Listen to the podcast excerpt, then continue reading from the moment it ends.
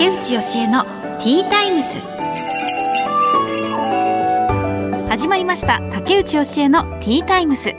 毎回大手企業からベンチャー企業まで経営者の方企業を代表する方をゲストにお招きして仕事へのこだわり時代を生き抜くヒントなどお話を伺います。パーソナリティは私竹内義恵が務めさせていただきます。さて今回のゲストお一人目ですが三浦歯科医院の院長三浦康さん。そしてお二人目は株式会社セントラルドグマ代表取締役川原拓人さんです。ファイナンシャルプランニング事業を手掛けられている会社だそうです。今回もどんな話を聞けるんでしょうかね。歯医者さんとそしてファイナンシャルプランナー。ファイナンシャルプランナーってあれですかねあのコンサルティング事業とかとはまたちょっと違うのかな、ね、どんなお仕事なのかそのあたりも伺っていきましょう。それでは最後までどうぞよろしくお願いいたします。竹内義恵のティータイムス。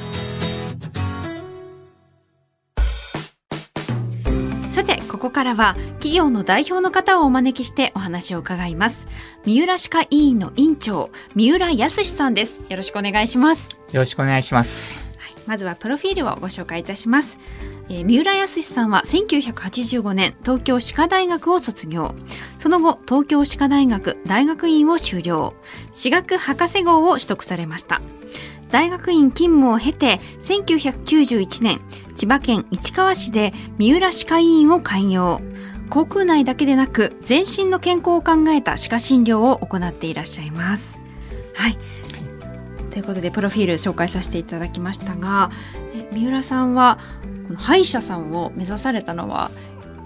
どんなきっかけがあったんですか？あの兄が歯医者になりましてそれであの、まあ、単純だったんですけどもあのじゃあ医者になろうかなと思ったんですけども。あの高校時代ちょっと私、まあ、生徒会長とでみんなが帰ってから一人練習して陸上の練習をしてそれで、まあ、一応両方掛け持ちでやってたんでもう帰るのがいつも遅くてそれで、まあ、うちの父親からどうするんだって言うから兄貴が歯医者になったら私はじゃあ医者になるよ東北大の医学部を目指すって言われ言って、はいはい、あの父親じゃあ2浪まで許すから、うん、うん、目指してごらんって言うんで。ただ現役の時にどこも受けないのもなんだから練習で兄貴が東京しか入ってんだからな練習で受けてみるかって言って、うん、じゃあ練習で受けてみるよって言って受けて受かったらば、うん、母親が「いや浪人はしないでくれ」って。まあ当時は歯医者もすごいいい時代って言われたんで、うん、まあ、歯医者も悪くないかなと思ってそのまま歯医者になりました。あそうなんですね。じゃあもうそその時に決められたんですね。その受験の結果。そうですね。はい。お兄様はどのくらい離れていらっしゃるんですか？3歳ですね。あ3歳。あじゃあ結構近いんですね、うん、まああの父親のいとこが当時東大の教授になったばっかだったんで、うん、そっちの方も考えたんですけども、まあ、やっぱり医療の方がいいかなと思ってそちらへ行きました。お父様は全然関係ないお仕事関係ないですね。あ、はい、そうなんですね。えで今あのその千葉県で会員されているということですけれどももともとご出身はどちらなんですか？岩手県です。あ岩手県。はい。全然違うところに開かれたんですね。そうですね。どうしてですか？あの東京歯科のあの私が大学にいた部員がですね千葉県の市川市にあったんです市川総合病院っていうのがありました、はいはい、そちらの大学にいた時に今あの開業してるところでアルバイトをしていて、まあ、当時その院が赤字だったらしくて買ってくれないかって言われて、まあ、ゼロから始めるよりはいいかなと思って そこでやっちゃいました。ちょうどそういう話があったんですね。そうなんです。えー、何かこう患者さんに来てもらうための工夫ってされましたか？まああのまあ、大学病院でいたんであの割と仲間たちがその大大学の講師も兼任してたんであそうなんですね。大学の職員とかですね、医科の先生たちと仲良かったんで、その人たちとか、ナースの人たちはたくさん来てくれたんで、もう最初から割と。あ、そっか、もともとそうですよね。大学院に行かれてて、そのじゃあ流れで大学院で勤務されてたからそういう縁もたくさんあったんですね。はい、えー、ちなみに大学院勤務は何年でだったんですか？大学院出てもうすぐそうですねもう2年ぐらいで。あ、はい、2年ぐらいですぐ開業される。はいはい。それはここういう機会があったから。はいそうです。えー、早いですよね。早いです。うん大学院で働くのと開業するのでは何か違いますか？その仕事内容っていうんですかね。大学はあの紹介患者さんとかたくさん来ますけども、まあ、あの開業当時はやっぱり普通の一般歯科が。ただあの大学病院でに紹介するような方たちも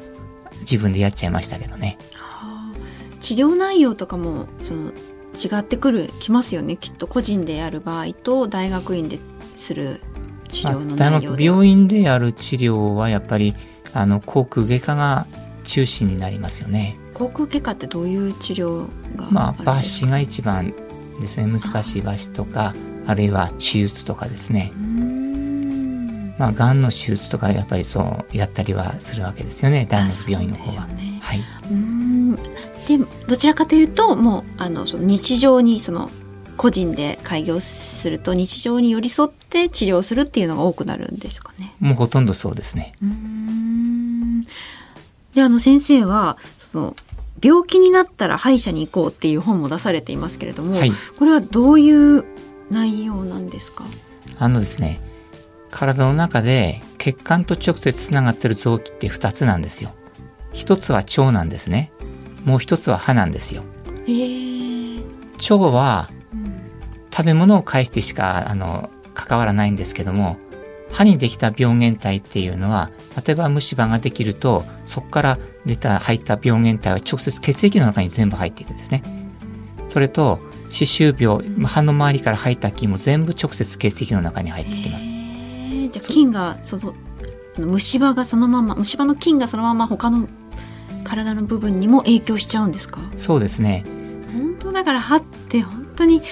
気をつけないといけないですよね。私もあの結構しっかり磨いてるつもりなんですけども虫歯がになりやすくていまだにこう会社に通っているっていう状態なんですけど虫歯になりやすいのってその歯磨きのが原因なんですかね。それともなんかまた別のところに原因があったりするんですか？一つはあの免疫力の違いですよね。自分が持っている免疫力とあとですね噛み合わせですよね。なぜかって言いますと例えばあのもし虫歯菌だけでなるんであればどの歯も同じように虫歯にならないとおかしいはずなんですよ。ところがある歯だけなる、うん、これって絶対おかしいわけですよ。なぜかっていうとですね噛み合わせが悪いと、はい、そこの部分が歯がひねられるんですよ。うん、そうするとそこの血流障害を起こすんですね。血液の中から実は歯にはあの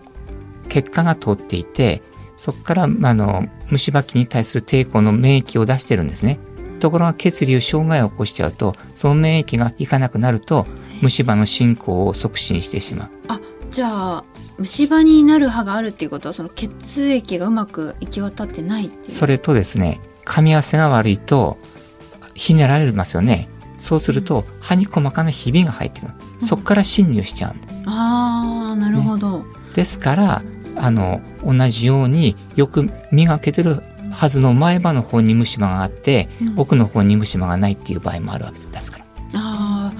そっか。そうですよね。前歯にできるっていうのはちょっとおかしいですね。どちらかというと前歯の方がしっかり磨けますね。よくしっかり磨けるでしょ、うん、なのにあの前歯にできてるっていう人もいるわけですよ、はいはい、それはやはりあのその噛み合わせがやっぱり大きく影響してますよね私あの前歯にはほとんどないんですけど奥の歯に結構なりやすくてそれって歯磨きが原因ってことですかねじゃあ。あのもちろん奥歯も噛み合わせが悪いためにそうなってる可能性が高いです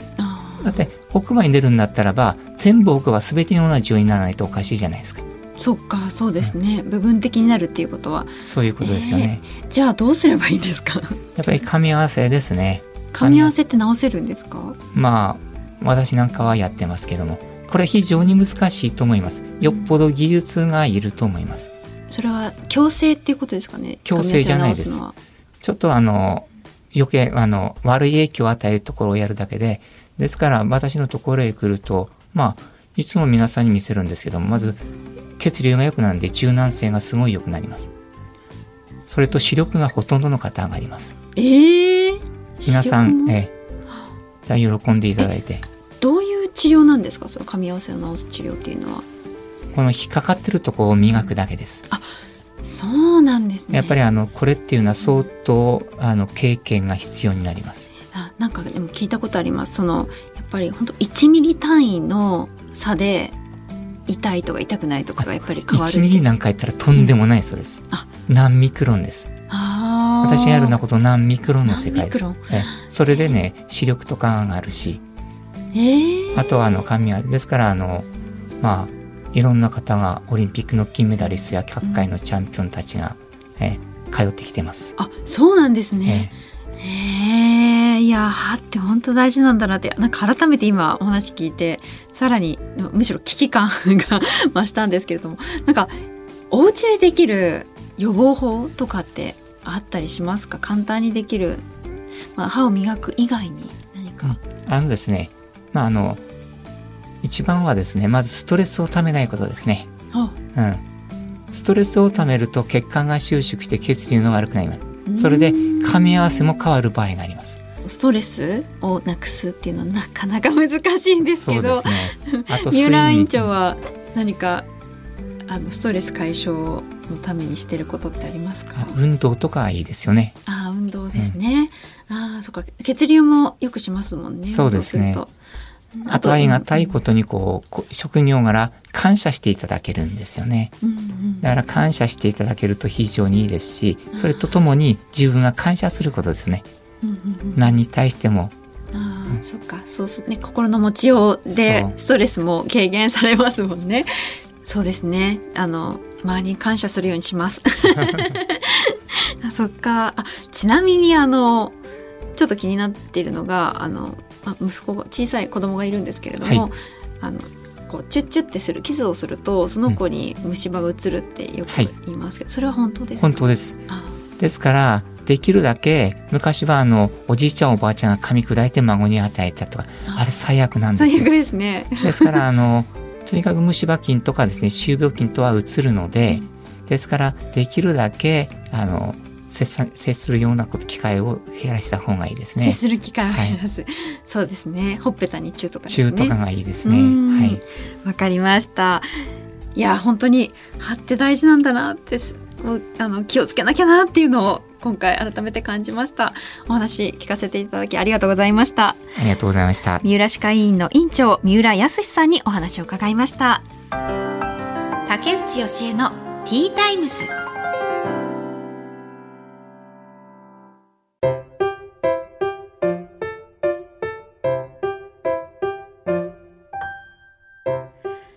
次のゲストをお迎えする前に本日の一品をご紹介します。ティータイムにおすすめの一品を紹介させていただいているんですが、今回は酒粕パウンドケーキ稲満開です。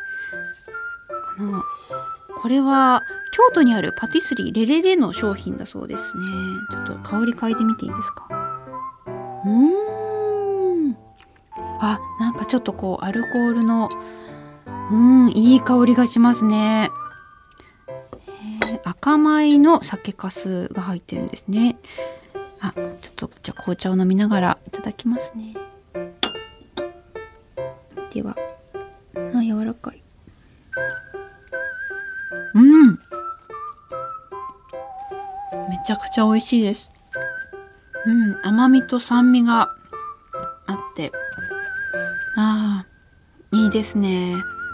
酒粕が入ってるお菓子って大体美味しいですよね。私も酒粕には結構信頼して酒粕は信頼してます。何の信頼か分かんない。大体美味しい。大体酒粕が入ってるお菓子は美味しいっていう。美味しくなかったことあんまないです。あでこの中になんかちょっと赤米？なのかなのカスなのかな？ちょっと赤いお米のカスみたいなのが入ってる。うん美味しい。これは紅茶にも合いますね。私あの今すごい腰が痛くて。いや数日前に息子を連れて東京で仕事をしたんですけどそれ結構まあ一日割と長い時間仕事していてそれが原因だと思うんですよね。新幹線の中でもあの今本当に動きたいみたいなお年頃で歩きたいみたいな感じでなもうすぐに椅子から降りて歩こうとするので それをこう腰をかがめながらずっと「行っちゃダメ行っちゃダメ」ってやってたら帰った頃にはあの静岡に戻った頃には腰が痛くてあおかしいなって腰が痛いぞって。の今まで私多分腰痛くなってないんですねこの夫はもう早い段階で抱っことかしててすぐにもう腰が痛いもう抱っこできないからお願いみたいな感じで腰弱いねって言って私はもう結構自分の腰には自信があったんですけどついについに腰をやってしまいました。子育てしてると子供ねあの腰は結構痛くなるって聞くんですけど今まで大丈夫だったんですけどね。治るのかな？癖になったら嫌だななんて思いながらはい。ちょっと安静にして過ごしたいと思います。年もあるのかな？うん。まあねケーキを食べてちょっとゆっくりしながら過ごそうかな。はいということで酒ガスパウンドケーキ稲満開。皆さんよかったらどうでしょうか？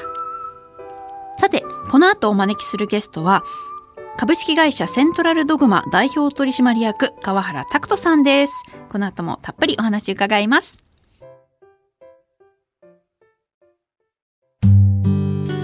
さて本日2人目のお客様は株式会社セントラルドグマ代表取締役川原拓人さんです。よろしくお願いします。よろしくお願いいたします。まずはプロフィールをご紹介いたします。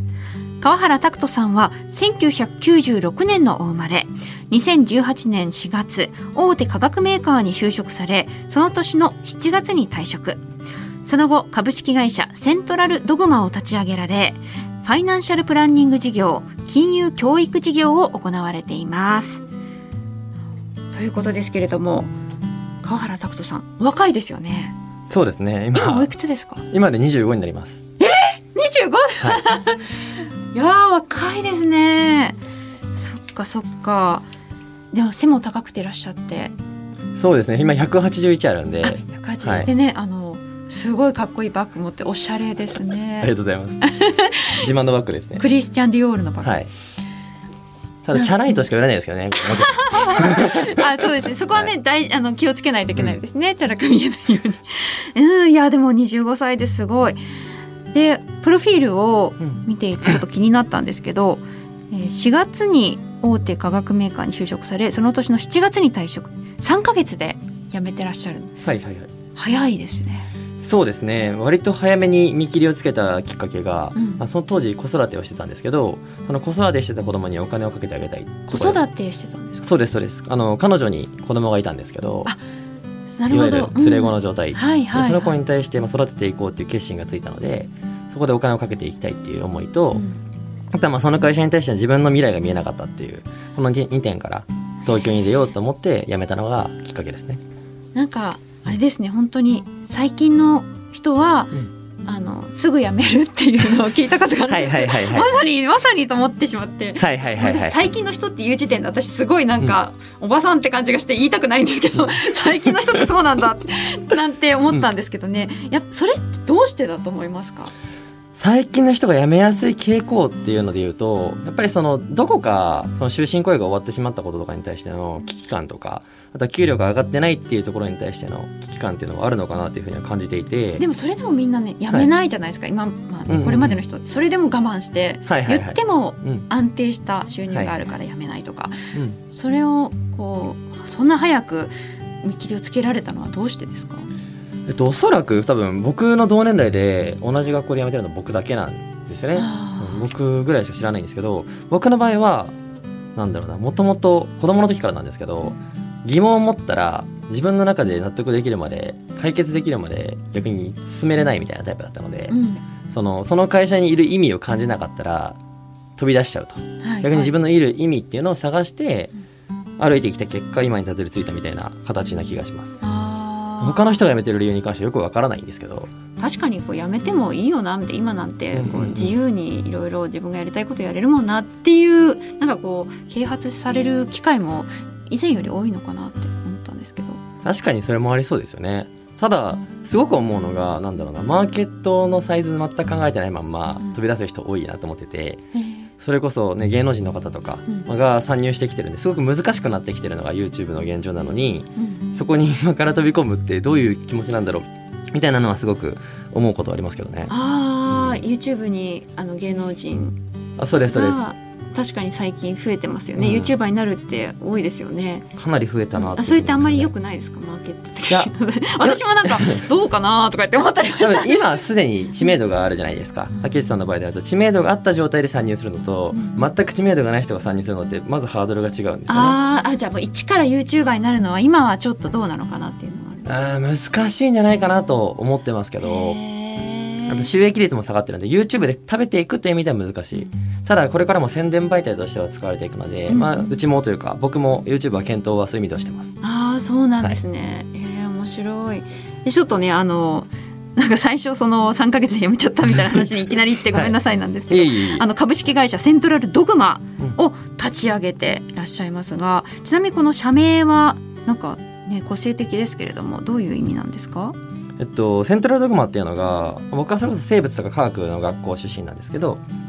生物のあの話生物工学とかの話で DNA からタンパク質を作る一連の機構のことを言うんですね。うん、でその流れを細かく話すと DNA からメッセンジャー RNA でタンパク質っていう風な順番に変わっていくんですけどいわゆる僕だったりとか会社自体が DNA ですと。でこの DNA の情報を mRNA これを重要因というふうに定義しててでタンパク質はお客様というふうに定義してるんですけど、はい、要は自分が持っている知識だったり会社が持っているノウハウっていうのを従業員にまず伝えていく、うん、でこの従業員をハブとしてお客様にどんどん伝えていって金融リテラシーを高めていこう。っていうような意味を込めてセントラルドグマにしてます。うん、へあやっぱりだからそのねその理系のところから来たっていう感じがするんですけれども、はいはいはい、化学メーカーに勤めてらっしゃってね。うん、ででもそうですよね。ええっと高高専卒でらっしゃるんですそうです。おそれ高専ってえっ、ー、と5年間？5年間ですね。5年間？はい。えー、それでねあの会社を立ち上げるまで行かれるってなんかすごいなって思うんですけど。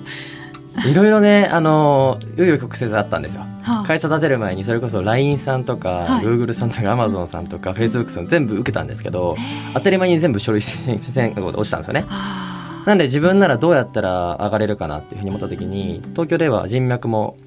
肩書きもスキルも、実績も何もない状態だったんでまず肩書きつけようと思ってめちゃくちゃちっちゃい IT の会社に行って、はいはいはい、でそこで、まあえー、自分にはこれができるっていうものを見出して、まあ、営業っていうものを見出したんですね。うん、でその営業できる能力を身につけて IT 企業で執行役員まで一応上がることができてでそのあの名刺を使って、うん、肩書きを使って、うん不動産のあのブローカーだったりとか、はい、まあ、仲介業みたいなことを始めたと。でその時に引き抜いてもらった会社が不動産会社だったんですけど、うん、その不動産会社で1年間取締役をして、うん、でさらにさらにもっと飛躍したいなってことでセントラルドがも立ち上げたっていうのが実はあるんです、ね、すごい面白い。なんかすごいどんどんどんどん上がっていきますね。そうですね。なんであのもっともっと言うと絶対こうなっていくなみたいなビジョンがもともとあってやったところも結構あったんで、今のところ予想通りな人生を歩めてるのかなっていう感じこれが今お話しされたことがすべて2、3年ぐらいのスパンで行われたことですよね。うん、そうですね短い短期間でよくねそこまで結果残せましたね。それはどうしてそんなもうなんだろうそんなこと思いついたんですか？昔から多分ねずる賢いみたいなところだけあったんですよ。でそれでそれこそ、えっと、当時出てきたばっかりの採用媒体、うん、2018年でいうと「ウォンテッドリーダー」っていう、はい、今でいうとかなり伸びてきてる採用媒体なんですけど僕が使ってた当時ってまだまだ始まったばっかりのサービスだったんですよね。そこで僕が多分20社ぐらい面接受けたんですよ。ただ高専卒って会社基本5つ1つしか受けないんで、あの全然面接のことも何も面接分かんなかったと。職歴書の書き方とか履歴書の書き方含めて全然知らない状態だったんですけど、要は20社受けるって決めて東京に来て、うん、いやネカフェで履歴書書き直したりとかしながらみたいな、えー、誰か教えてくれる人いなかったんですか？あと誰も信じてなかったんでですね 信じてなかったんでやってなかったのと、はいはい、それこそ転職エージェントさん要は人材紹介の会社さんとかにもいろいろいたんですよねリクルートさんとか、そういうとこ行ったんですけどやっぱりね今になってはビジネスだったんだなってわかるんですけど、うん、なんか本気度を感じなかったっていうのが強くて、はいはい、じゃあ自分でやった方がいいなってまずは思ったと。うんうん、で結局10社中8社ぐらい受かったんですけど一番規模のちっちゃい、社長しかいない会社選んだんですよ。あえてね。あえてで社長ってしかもエンジニアの会社だったので、要は技術は得意ですと、はいはい、ただ話すのは得意じゃないですよっていう会社で時間内はプログラミングしてて時間外で勝手にツイッターで社長さんに会いに行って営業かけていったんですよ。えー、そんなことできたんですね。それでもアポイント取って社長にアポ取れたんですけどみたいな感じでやり始めたんで、でも勝手に仕事やってたみたいな。それを認めてもらえたっていうイメージですかね。面白いですね。で今のね、うん、お仕事の話なんですけれども、はいはいはい、事業内容はファイナンシャルプランニング事業と金融教育事業っていうことなんですけど、まあ、どんなことをされてるんですか？イメージがね湧きにくいと思うんですけどあの日本でいうと FP ファイナンシャルプランニングっていうのは FP って略したりするんですけど、うん、この FP 業っていうのが保険屋さんと間違われやすいとか不動産屋さんと間違われやすいみたいなイメージがあるんですけど、うちはその独立系のファイナンシャルプランニングの会社って言って要は保険も不動産も何の商品もうちの会社自体は何も持ってないんですよ。うん、その中でも保険不動産それこそ金融に関して全般ですね税制だったりとか教育資金年金問題複数のことに対してお客様に提案していく。っていうことが FP 事業、うん、で金融教育事業に関しては今それこそホットで高校の家庭科の授業であの金融教育が入りましたよとか。あとは社会人のリカレント教育って言って、うん、あの学校に学校から出た後にもう一回学ぶよみたいなものの教育で金融教育っていうのは結構取り上げられたりとかしてるんですけど、うん、本質的な金融教育ができてないなっていうふうに思っていて、うん、正直本質的な金融教育は僕の中では労働収入を上げるために、えー、経済のことだったりとか金融の本当に根本的な部分っていうのを本人たちが知ってる状態、この状態を学生時代の時から作った上で就職活動を行うことだと思ってるんですね。うん、なんであの今はまだできてないんですけど、そうですね。あまりそういう知識ないまま就職活動してますよねみんな。だから学校に対して要は今だと学校の先生って全く社会に出たことない人の方が割合が多い状態で進路相談をしてるので。要は学校教育っていうところに対しては無料でもいいからまず入っていきたいみたいな思いは正直かなり強く持ってます。そあえそれどういうことするんですか？あの学校の先生にまずは教育するってことですか？いや、えっと、それこそ外部講師とかって大学とか高校とかの時に特別講義みたいなのがあったりするんですけど、そういったものにもっと出たいなというふうに感じてます。あそこで、えーと、それをやるのは川原さんですか？あそうです。僕自身が教えていく、そうですそうです。今実際そういうことはされてますか？えっと母校での講演ぐらいしかしてなくてこれから講演を増やしていこうっていうふうに、ね、そうなんですね。これからそういうことを力を入れていきたい。あそうですそうです。ちなみにえーと、今はどういうことがメインでやってらっしゃるんですか？今はもう完全に FP 業のところ、うん、要はここがあのうちでいうと収入の軸にはなってきますのでこの相談料だったりとか、うん、あとはまあここであの結局お話しさせてもらった中で提案したものからあのあなたの会社から買いたいよっていうふうに結局言われるぐらいの信頼関係が築かれてくるとうちからまあご紹介させていただいてご紹介をいただくとかいったものも存在するんですよね。でそこで利益を得て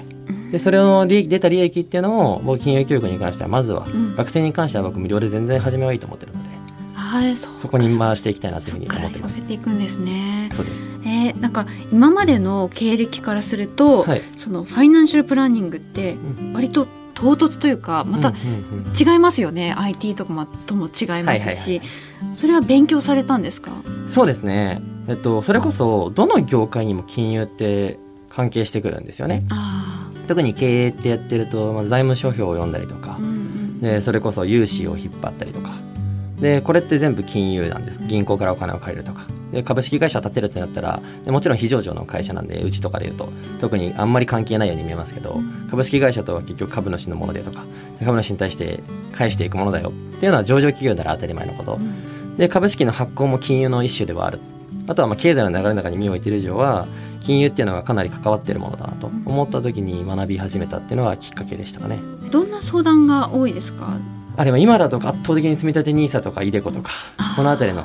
情報あの相談が多いです圧倒的に。それは川原さんがメイン、うん、あの主にされてるんですそれでも仲間たちもいらっしゃると思うんですけれども、はいはいはいはい、まあ、皆さんで協力しながらっていう。えっ、ー、とうちの場合は基本的には紹介制でやっているんですね。なのでお客様からの紹介をいただいて、うん、そのお客様に話していくスタイルがあの多いんですけれどもそうなってきた時になんか任されたのに、うん。他の人に振るっていうのがやっぱりしにくくて、はい、基本的には自分で持ったお客様の担当者っていうのを変わらない状態で今はやらせてもらってます。何人従業員っていらっしゃるんですか？今が、えっと、業務委託含めて15名ぐらいですかね。15名、はい、えー、それはどうやって集めるんですか？ちなみに。えっと面白いのが今ちょうど僕が集めた人間だけなんですよ。これなんでかっていうと、うん。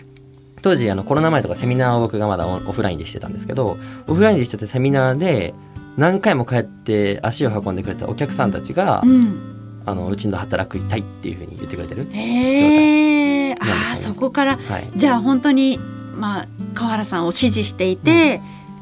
うん、助けたいというか、まあ、一緒に働きたいっていう人たちが集まってるんです。はいえー、オンラインでそういうのやってたんですね。オフラインです。オフライン。あ、で今はオンラインでやってるんですけど、もともとはオフラインで、それこそ品川とか新宿とかの、はいはい、あの会議室とか借りてセミナーをしてたんですね。三十名規模ぐらいですけど。はいはいはい。そしたら毎回足を運んでくれてる子がいるわけですよ。うんうんで向こうからだんだんだんだん声をかけてくるようになってきて自分でも勉強したんですけどこれってどうですかとかでその子がで理学療法士って言ってあの、ね、あのリハビリをする子だったんですよね。それから介護とか、うん、そっちの方でお金がかかってくるってことに対してすごく自分の中で課題感を持ってて、うん、それでどうでしょうみたいな感じで話してくれた子がいるんですけどその子が今うちの役員をやってくれてるああそうなんですね、はい、オフラインでそういう授業、うん、講義をするっていうのでもともと多分川原さんは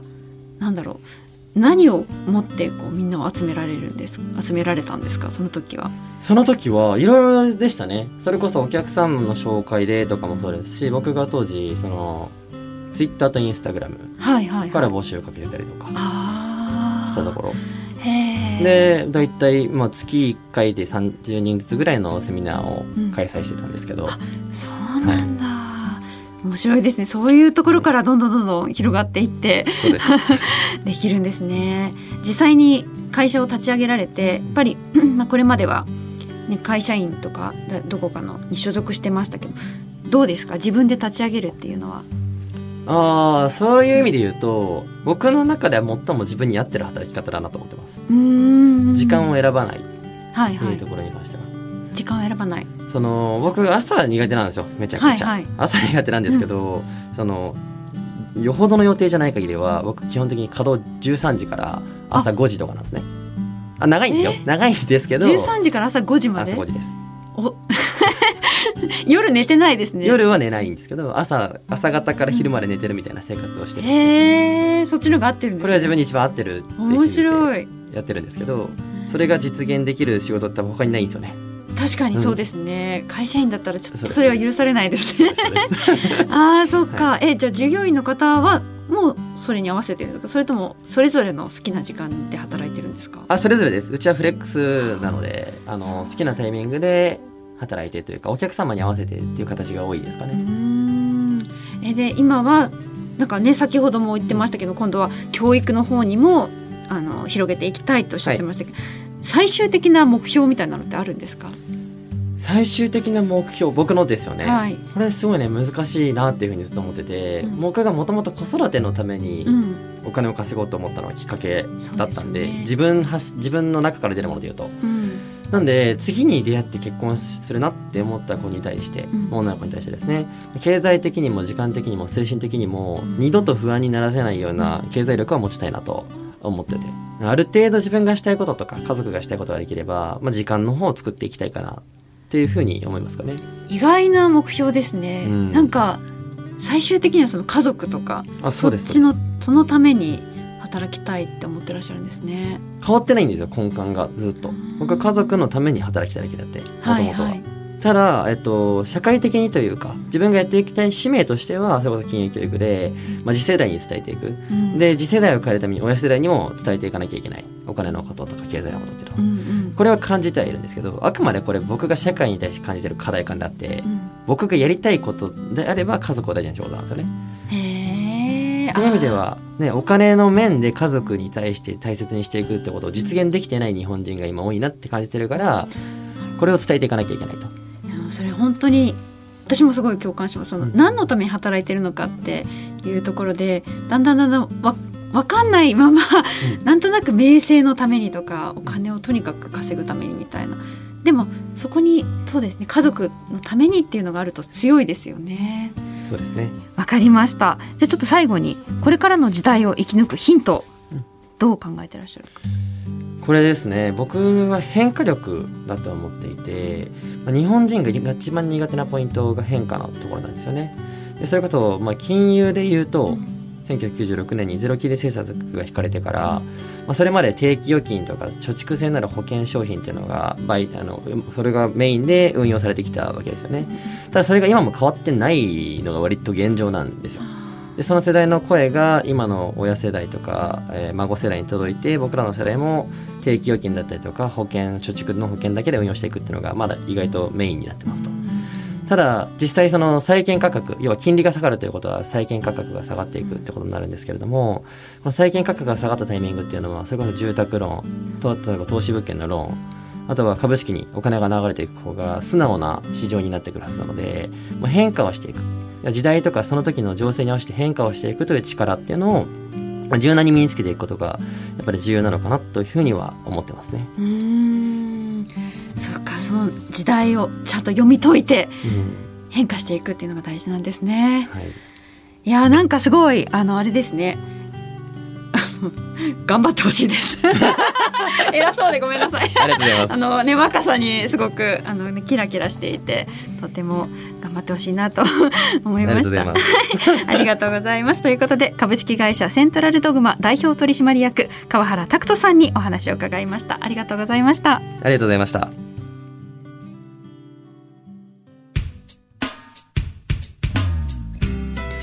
竹内教えのティータイムス。そろそろお別れの時間となりました。まずお一人目は三浦歯科医院の院長三浦康さんにお話伺いましたけれども噛み合わせが大事なんですね。噛み合わせが悪いと虫歯につながってしまうと。そしてその虫歯はやっぱり体の健康にも影響があるっていうことでした。ちょっとね知らない話が多かったのでまあ歯って大事なんだなと。とにかくとにかく気をつけながら生きていこうというふうに思いました。そしてお二人目が株式会社セントラルドグマ代表取締役川原拓人さんです。山口からね東京に出てきてそこで自分の力でこう今のセントラルドグマを立ち上げられたという話なんか映画になりそうな感じですごく面白かったですね。そして若くてキラキラしててねなんか本当に頑張りたいんですっていうのをおっしゃってましたけどのメディアにもどんどん出てあの行きたいですなんて言いながら